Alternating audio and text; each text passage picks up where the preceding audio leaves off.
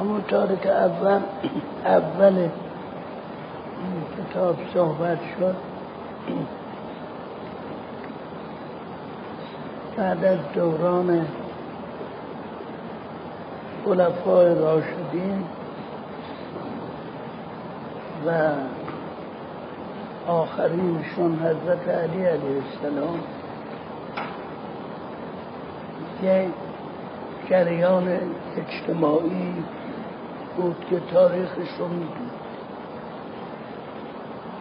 بعد از شهادت حضرت امام حسین یه ورق خورد این تاریخ اسلام در واقع البته چندین بار ورق خورد و هر بار لطمه ای خورد. اولش بعد از رحلت پیغمبر دومش بعد از نادرست وعده کردن عثمان و کشته شدنش سومش از همه مهمتر از اون شهادت علی علیه السلام که دنیا رو ازادار کرد. و بعد شهادت امام حسین علیه السلام که اون هم لطمه بزرگی. تمام این دوران ها در واقع هنوز امید اینکه حکومت و خلافت در محل خودش قرار بگیره در بین شیعیان بود. البته تقدیر الهی به جای خود ولی امیدواری بود. حضرت امام حسین خودشون نه به این امیدواری بلکه شیعیان این امیدواری رو داشتن. ولی حضرت برای در واقع اخذ مقام خلافت ظاهری می‌خواستن بازی کنن اون شب چرا همه رو مرخص کردن؟ اون شب همه رو مرخص کردن. خیلی ها رفتن. ولا یه قشون چیزی قشون منظمی بود که با اون شجاعت هایی که داشتن چه بسا پیروز میشون اینجا نشون دهنده آن است که تقدیر الهی و که به صورت تصمیم حضرت امام حسین ظاهر شد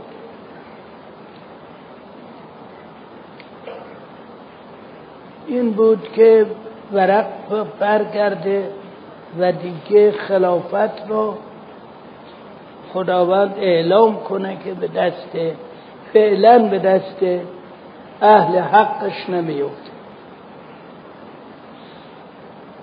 در این دوران منظور این قسمته که مقایسه فرمایشات حضرت سجاد و حضرت امام حسین و حضرت علی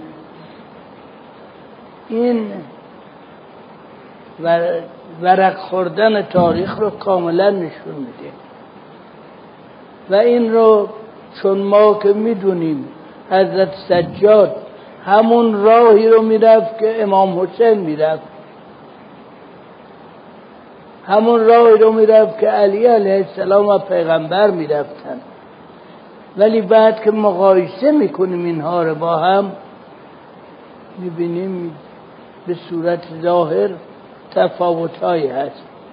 این برای اونهایی که می‌خوان توجه کنن به این که در هر دورانی تصمیمات رهبر معنوی اون دوران که از طرف خداوند الهام میشه دلو پاشون گذاشته میشه اون رو باید رعایت کرد.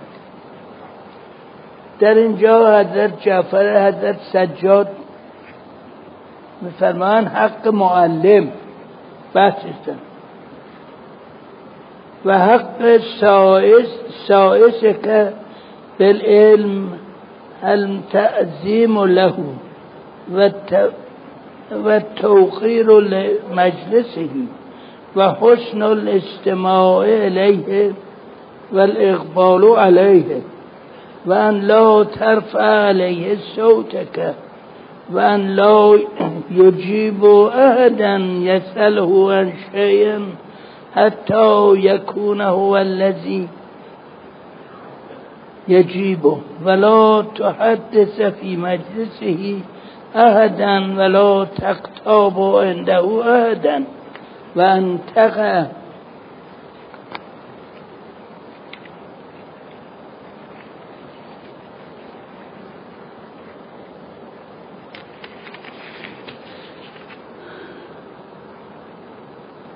وأن تقع عنه إذا ذكر عندك بالسوء وأن تستر عيوبه وتظهر مناقبه. ولا تجانس له عدوا ولا تعادي له وليا. فإذا فعلت ذلك شهد لك ملائكة الله.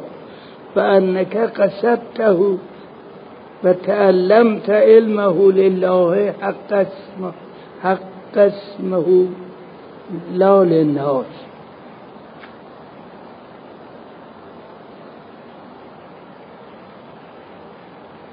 معلم لغت معلم مستلزم سر رکنه یکی استاد یکی شاگرد و یکی اون علمی که چیز می‌کنه. اول استاد در علم از لحاظ قرآنی میگیم اول استاد خداونده و اولین شاگرد حضرت آدم. و علم آدم الاسماء کلها. خداوند تعلیم داد. آدم رو صفات اسماء به اصطلاح خصوصیات همه چیز رو. علم هم علم, علم واقعی. یعنی اون چه خداوند خصوصیت آفریده در مخلوقات خودش اینها رو تعلیم داد به حضرت آدم. که خب در اینجا هم عالم یعنی معلم هم معلم و هم علم مقدسه. بعد که این فرمود البته خداوند این فرمود خداوند که از آسمون علیه بالله جسم نبود. که از آسمون فرود بیاد کرسی بگذاره آدم هم بنشینه اونجا صحبت کنه.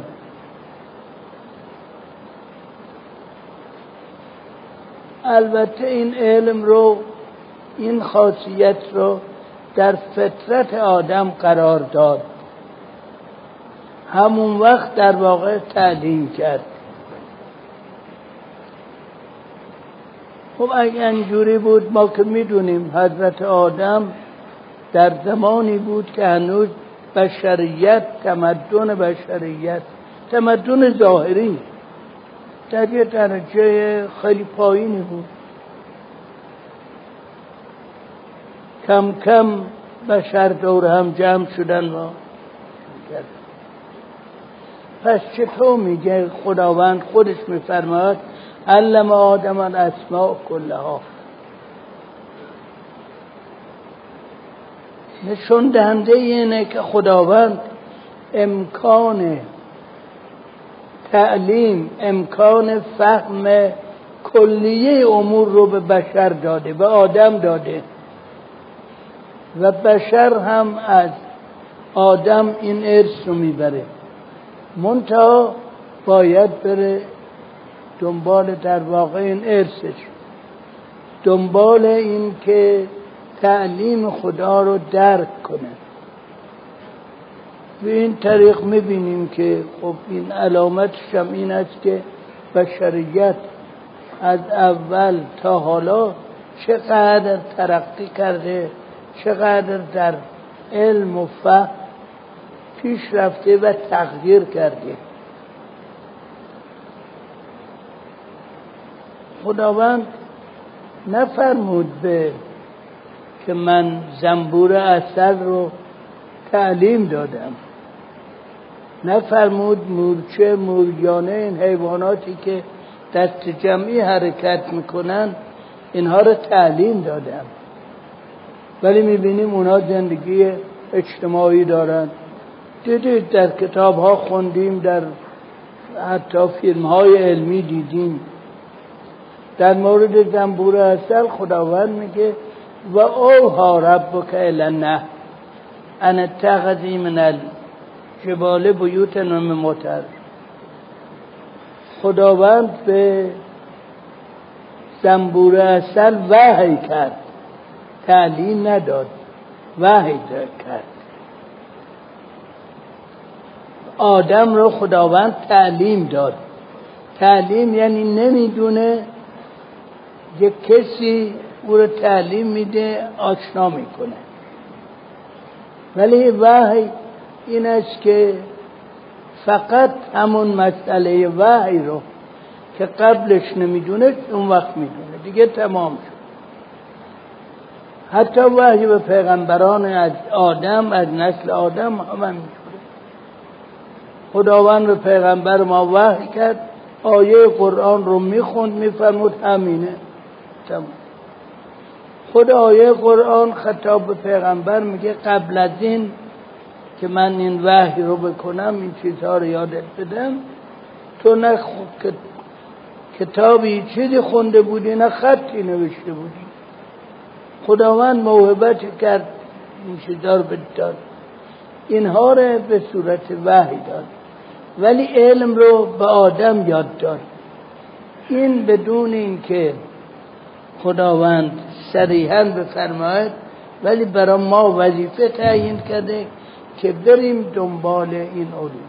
بنابراین همه این علوم علوم ظاهری هم هرگاه به قصد این باشد که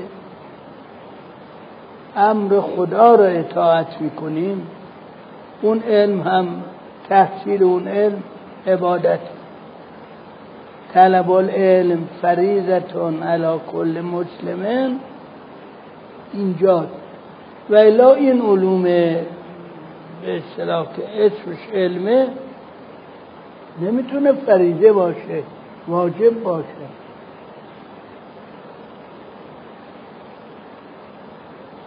قدیم هم علم خب در از لحاظ فلاسفه و رفا اینها علم رو برای هدف می‌خواستن یعنی از علم هدفی داشتن که این هدف همیشه خدمت به مردم بود در واقع. ولی امروز میگن که علم فی نفسه مورد علاقه ما. این علم فی نفسه مورد علاقه ما موجب میشه که کسانی که دنبال علم و دانش هستن به اثرش کار نداشته باشن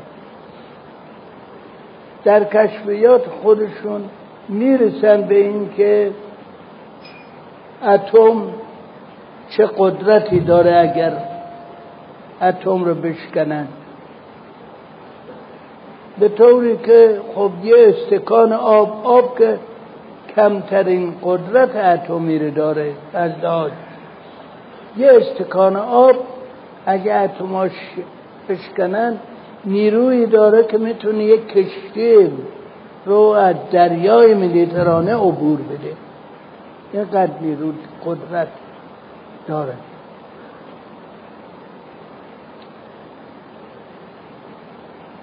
میرن دنبال یکی این مسئله رو کشف می‌کنه که بله اتم این خاصیت داره.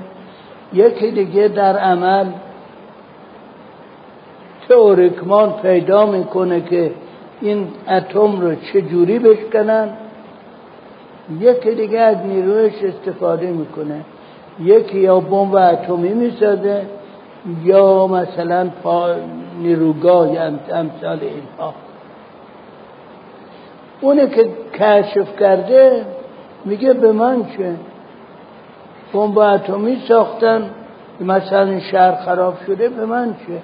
من کشف علمی کردم گفتم. نه. در قدیم علم اینجور نبود و اون جنبه بیشتر مورد توجه خداوند بود. برای اینکه نیت خالص درش بیشتر بود. بنابراین علم هم خود علم هم. و چیز باید علم چیزی باشه علمی باشه که در راه خدمت به بشریت باشه. یه جای آیه دیگری هم راجع در قرآن هست داستان دیگری راجع به علم. علم و تعلیم و اینا. و اون در داستان دو تا فرشته هاروت و ماروت که شرش مختلفه. اینا کی بودن؟ اون مفصله. در اونجا میگه که اینها به مردم چیزهایی می آموختن که زن و مرد رو از هم جدا می‌کرد. تفرقه می انداخت ولی می‌گفتن که بدونید این حرف ما در صورتی اثر می‌کنه که خداوند بخواد. چون فرشته بودن از اون جهت این مطلب رو می‌گفتن. ولی اون علمی که اون علم مقدس نیست. پس تقدمه و تقدس علم و تعلیم و معلم از جهات مختلفه. از جهت معلم از جهت معلم و از جهت خود علم. و البته علمی که حضرت سجاد میفرمایند علمی است که در راه خداوند باشه. معلمش شیطان نباشه فرشته باشه.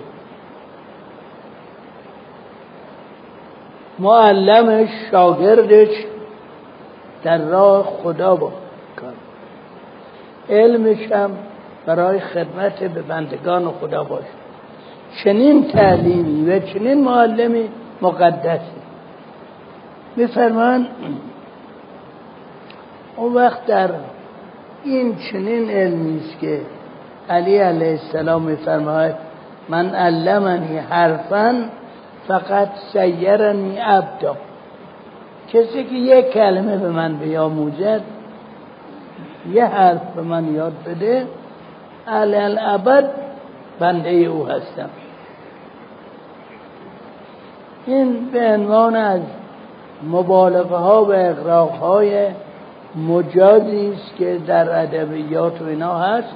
برای نشون دادن حد اعلای این این اهمیت تعلیم.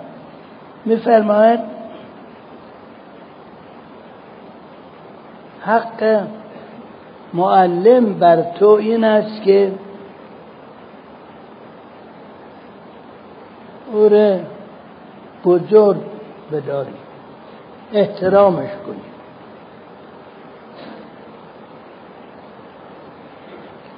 خب یکی از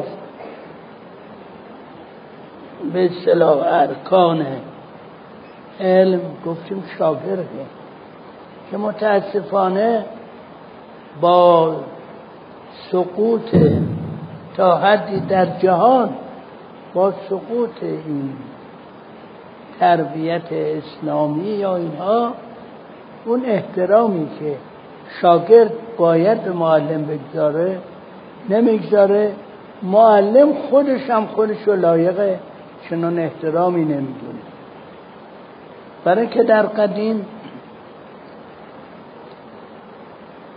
معلم یعنی معلم خب تفسیر می‌گفتن یا چیز دیگه حقوق نمی‌گرفت. از شاگردا مستمری نمی‌گرفت. حتی مثلا فرض کنید در از لحاظ طب طبیب بو سینا هم معلم بود هم طبیب هم تعلیم اینها همه این رسم دوران. اینها حقوقی نمی گرفتن برای خاطر دل خودشون خدای خودشون آل خدای خودشون ممکن بود دلشون خدایشون باشه. برای خاطر دل خودشون کار می‌کردن. بعد البته مثلا همینجور که در داستان ها همه جا هست یه امیرزاده امیری پادشاهی رو درمان می‌کردن. او یه ده به اینا میبخشه. یعنی در واقع به اندازه ویزیت تمام این مدتی که کار کرد. ولی حالا نمی‌دونم اینو خوب بگیم خوبه یا بده یا چیز چون امکان اون وضعیت نیست. حالا منظم حقوق می‌گیرن. بنابراین یه شاگرد نسبت به معلم این احساس داره که این کارگر منه این کارمند منه. این اهمیت معلم رو کم می‌کنه و اینکه گفتن اینجا فرمودن معلم رو بزرگ بدارد تعظیمه. بدارد مانع میشه. و مجلسش رو موقر بدارد بزرگ بدارد. سنگین بده حساب کنه. نه همینجور مجلس تفریحی حساب کنه بیاد. مجلسشو محترم بداره و وقتی نشسته خوب گوش بده. حسن الاستماع. خوب حواسش به همون امر باشه. که البته این قاعده در همه امور هست که وقتی کسی توجه به امری داره هر کار می‌کنه باید تمام حواسش متوجه اون کار باشه.